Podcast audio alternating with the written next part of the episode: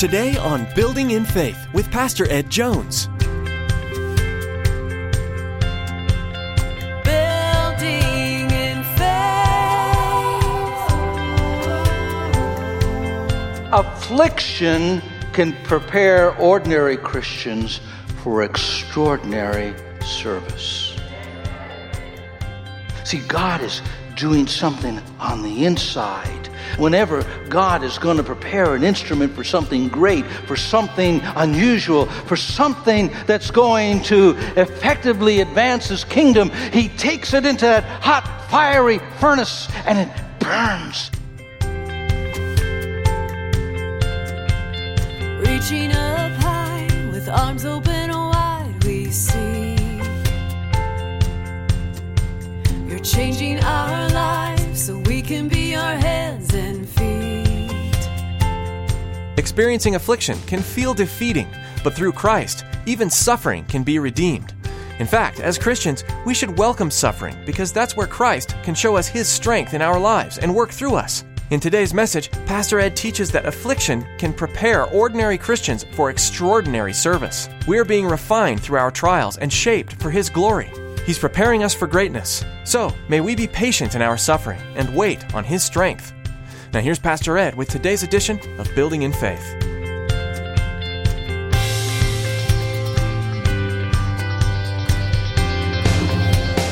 Building in Faith. First Peter chapter four, verses twelve to nineteen. Now, Peter is going to speak to us about suffering and trials. And that theme comes up over and over again throughout First and Second Peter. But it's not a new theme. He actually is going to talk to us about the fiery trials that we can find ourselves in. And if you go back into the pages of the Old Testament, there's another man of God, a prophet, who spoke to the children of Israel about the fiery furnace that they were going to go through. And I'm going to read that first, and I'd like you to keep in mind Peter's words that we'll read in just a moment. In Isaiah chapter forty-three, verses one to three, "But now this is what the Lord says, He who created you, O Jacob, He who formed you, O Israel. Fear not, for I have redeemed you. I have summoned you by name. You are mine. When you pass through the waters, I will be with you. When you pass through the rivers, they will not sweep over you. When you walk through the fire, you will not be burned. The flames will not set you ablaze, for I am the Lord your God, the Holy One of Israel, your Savior." These were the words of the prophet as God spoke through him to the people of God. And centuries later, Peter now speaks. And when he speaks, he's speaking to a first century church, but his words are just as real and just as important to the twenty-first century church.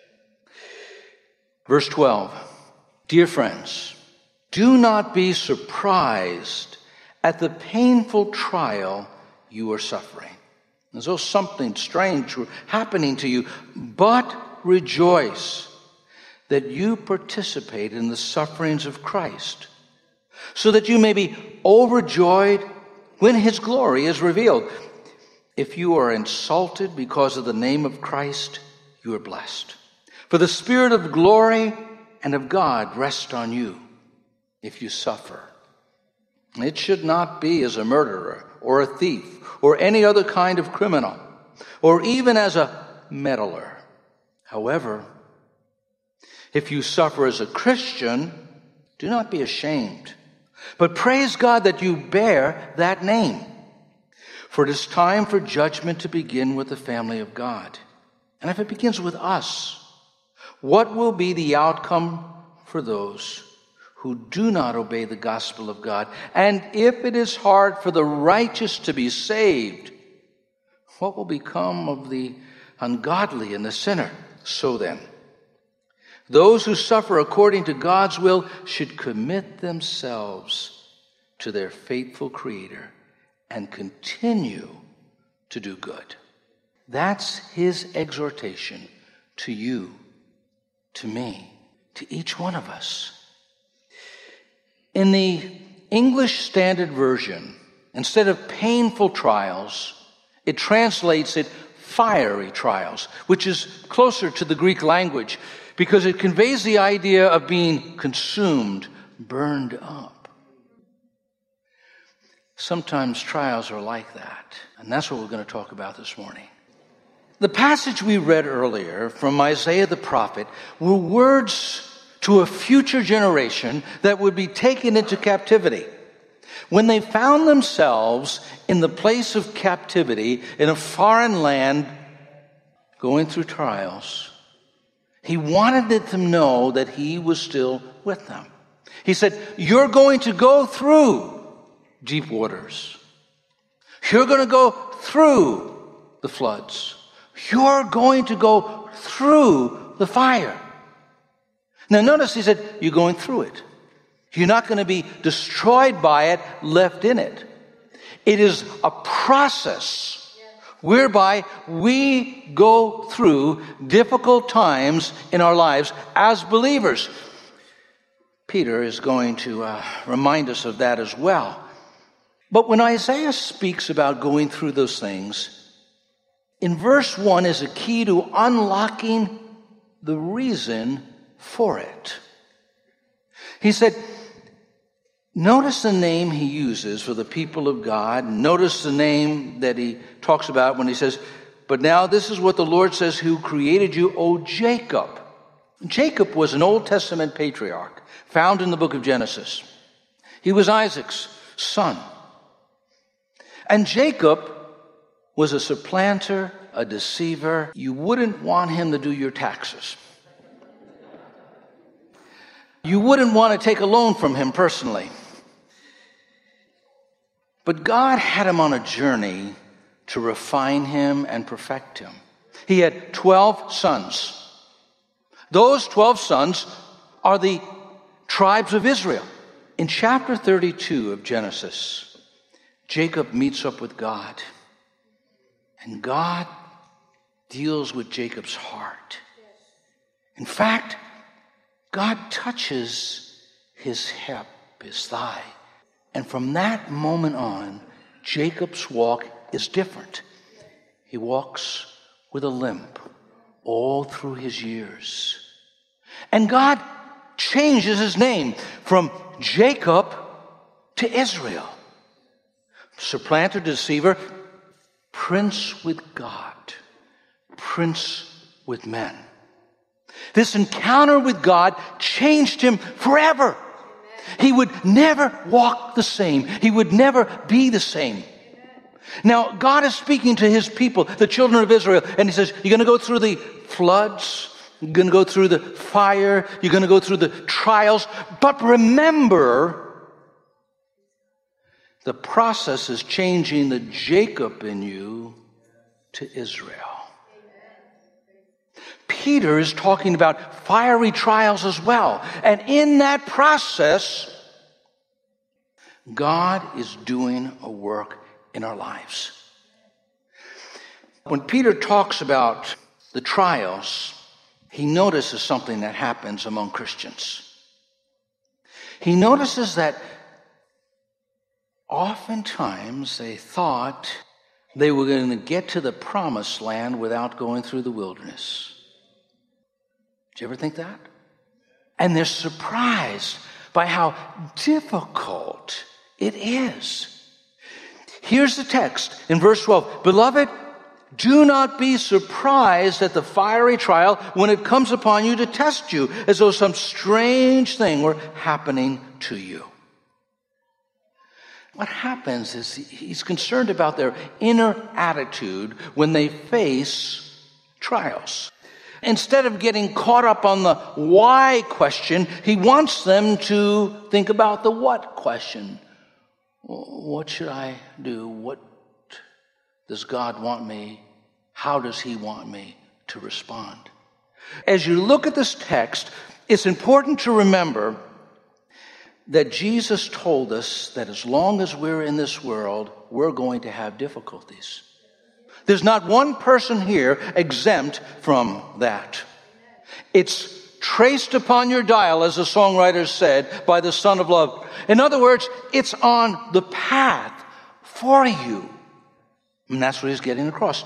In John sixteen thirty-three, I have told you all this so that you may have peace in me. Here on earth you will have many trials and sorrows. But take heart, because I've overcome. The N I V translates, as I mentioned, that statement, fiery trials as painful trials. In other words, it is painful. It feels like you are being consumed. Did you ever burn your hand? Or feel a singeing fire touch your face? It's frightening. But he doesn't want them to be afraid, nor does he want them to be surprised. He's saying, don't think something strange is happening. Don't be caught by surprise. Prepare your mind, prepare your heart, that along the journey of life, you are going to face some trials that God is going to use to do something inside of you. That's what he's getting at. In Psalm sixty-six, verse ten, for you, O God, test us. You refine us like silver. Whenever God is preparing to use someone, he takes them through the fiery furnace. He's an old man. His name is John. Most of us would recommend a nice retirement home for him. But God decides that he's going to go on the island of Patmos, and it was no paradise. There as an exile on the island of Patmos in his nineties, he goes through a fiery furnace, and God gives him the last book of the Bible to complete the revelation of God, called the book of Revelation. It was there in that place of exile on the island of Patmos. God gives him this incredible revelation that has strengthened the church through the generations. Peter. Jesus says to him, you're Simon, but you're going to be Peter. First meeting, he said, I'm going to change you into a rock. Uh, Peter jumped at it, but there would be a sifting process where God would refine, where God would change, where God would challenge him again and again. And so Peter is no novice. He's writing, he's speaking out of his journey, out of his experience about fiery trials. Imagine with me, I told the first service, Bill comes and he gets saved here in church. He's saved, but he gets saved all over again. And so, as he's getting saved, one of the people pray over him, one of the pastors, and say, Bill, we got good news for you. You have plenty of trials in store for you. God has a whole set of arrangement of suffering for your path. Bill, he'd run out the door. He'd go out as fast as he could. When God put his hand on Paul and said, Paul, I have a purpose for you, a plan for your life. Listen to what he said. For I will show him how much he must suffer for the sake of my name. Hmm. Peter is saying, don't be surprised. Don't be caught off on guard. Have a mindset, a paradigm, that the Christian life involves a journey of suffering. He doesn't leave it there. He says, expect it, but then he explains it. He says, expect it, it's coming, it will happen, it's part of the journey. But then he gives an explanation in verses thirteen to fourteen. But rejoice insofar that you share the sufferings of Christ, that you may also rejoice and be glad when his glory is revealed. If you are insulted for the name of Christ, you are blessed, because the Spirit of glory and of God rests upon you. Now, he's not saying, Levi, rejoice when a trial comes into your life. Say, oh, good, I've been waiting for this for a long time. I'm glad I got a flat. I'm glad I had an accident. Now, he's an insurance man. He'll, he'll cover those things. But he's not saying you are happy about bad things that happen. No, we shouldn't be. But what he is saying is when you find yourself in that place of suffering, let it become a catalyst to bring you close to the heart of God. That's the moment. That's the time. That's the opportunity to develop the heart of Jesus Christ. He's saying, in the suffering, you get to know the Savior if you'll bring it to the Savior. And if, because you are walking after God, you find yourself in the place of suffering, it will be for your good. Paul cried out, oh, that I might know him. And he says, in the fellowship of his sufferings. What happens in that place where you feel you're being burned up, torn apart, ripped apart? In that place, the glory of God will rest upon you. That's what the text says.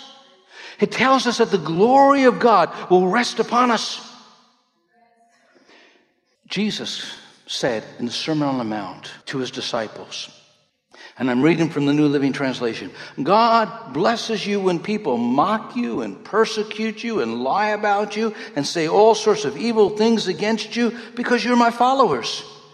Now, the disciples didn't take that as a mere hyperbole, something that just passed over their head and out of their heart. Because in Acts chapter five, they walked in that truth. For it says, the apostles left the high council rejoicing that God had counted them worthy to suffer disgrace for the name of Jesus. Wow. Have you ever thought, Lord, I'm going through this suffering, and you're using it for your honor and glory and for my good. Thank you. Thank you for entrusting me with this trial. Thank you for entrusting me with this painful circumstance. Thank you, God, that I am not alone in it, but you are with me and you are beside me and you'll guide me through it. Hallelujah.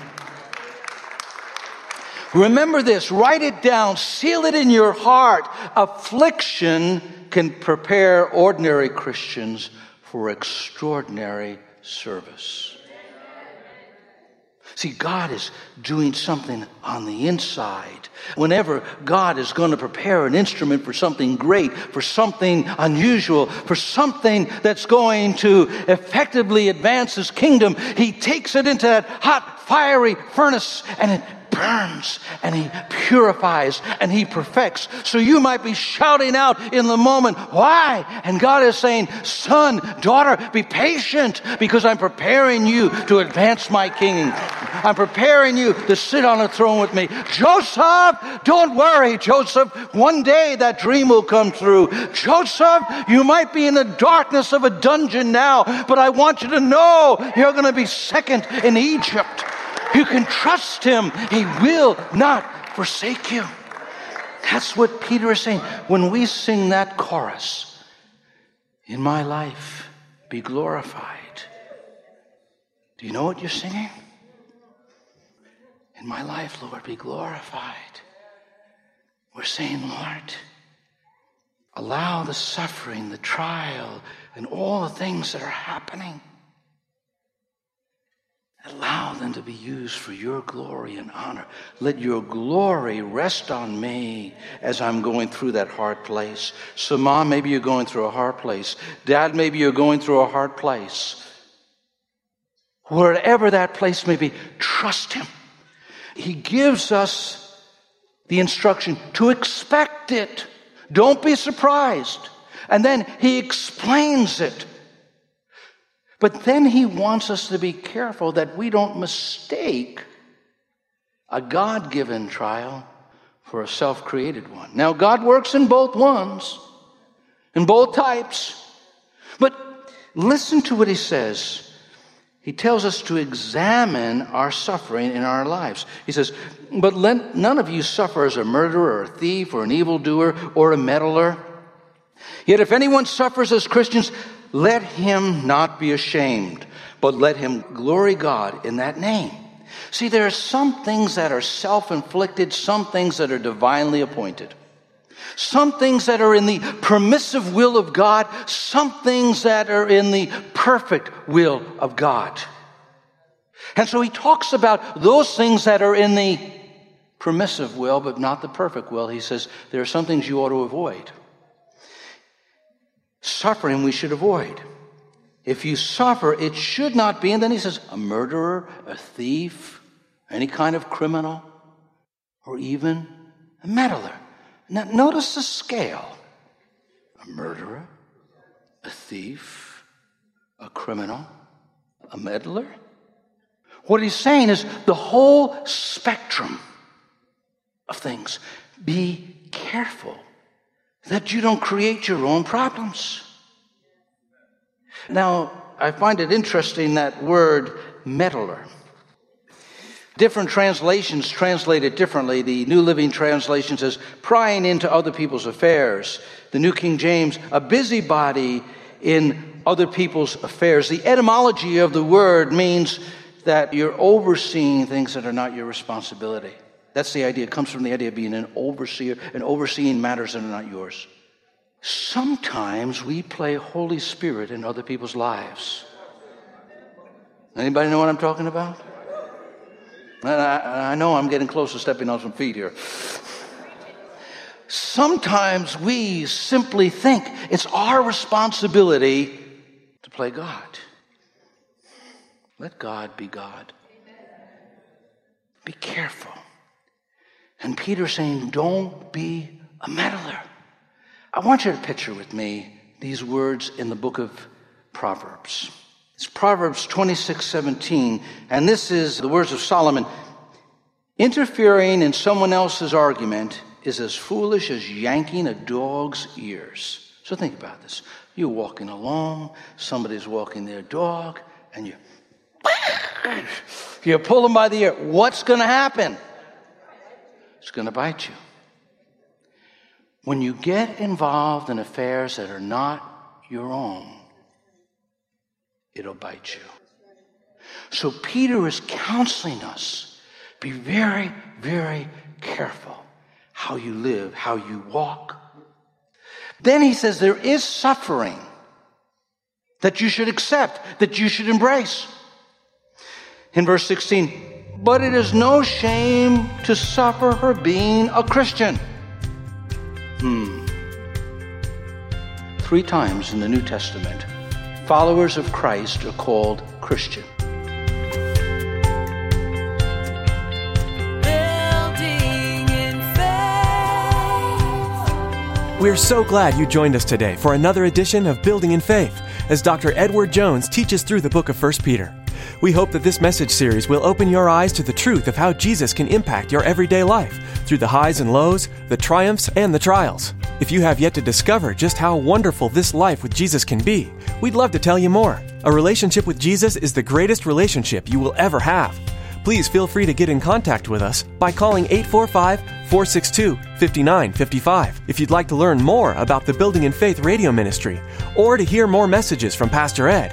Visit our website at building in faith radio dot com. There, you'll also find more information about Pastor Ed and the other staff members of Faith Assembly. Our church has weekly services on Sundays at nine a.m. and eleven a.m. and again on Wednesdays at seven p.m. And we'd be honored to have you join us if you're in the Poughkeepsie area. Each service is spent fellowshipping with other believers, learning more about our Savior, and praising Him for all He has done for us. Location information can be found at our website, building in faith radio dot com. We hope today's message has blessed you and that no matter what is happening in your life right now, you're turning to Jesus for the love and guidance you need. Please join us next time on Building in Faith Radio as Pastor Ed continues teaching through the book of First Peter. Your word restores.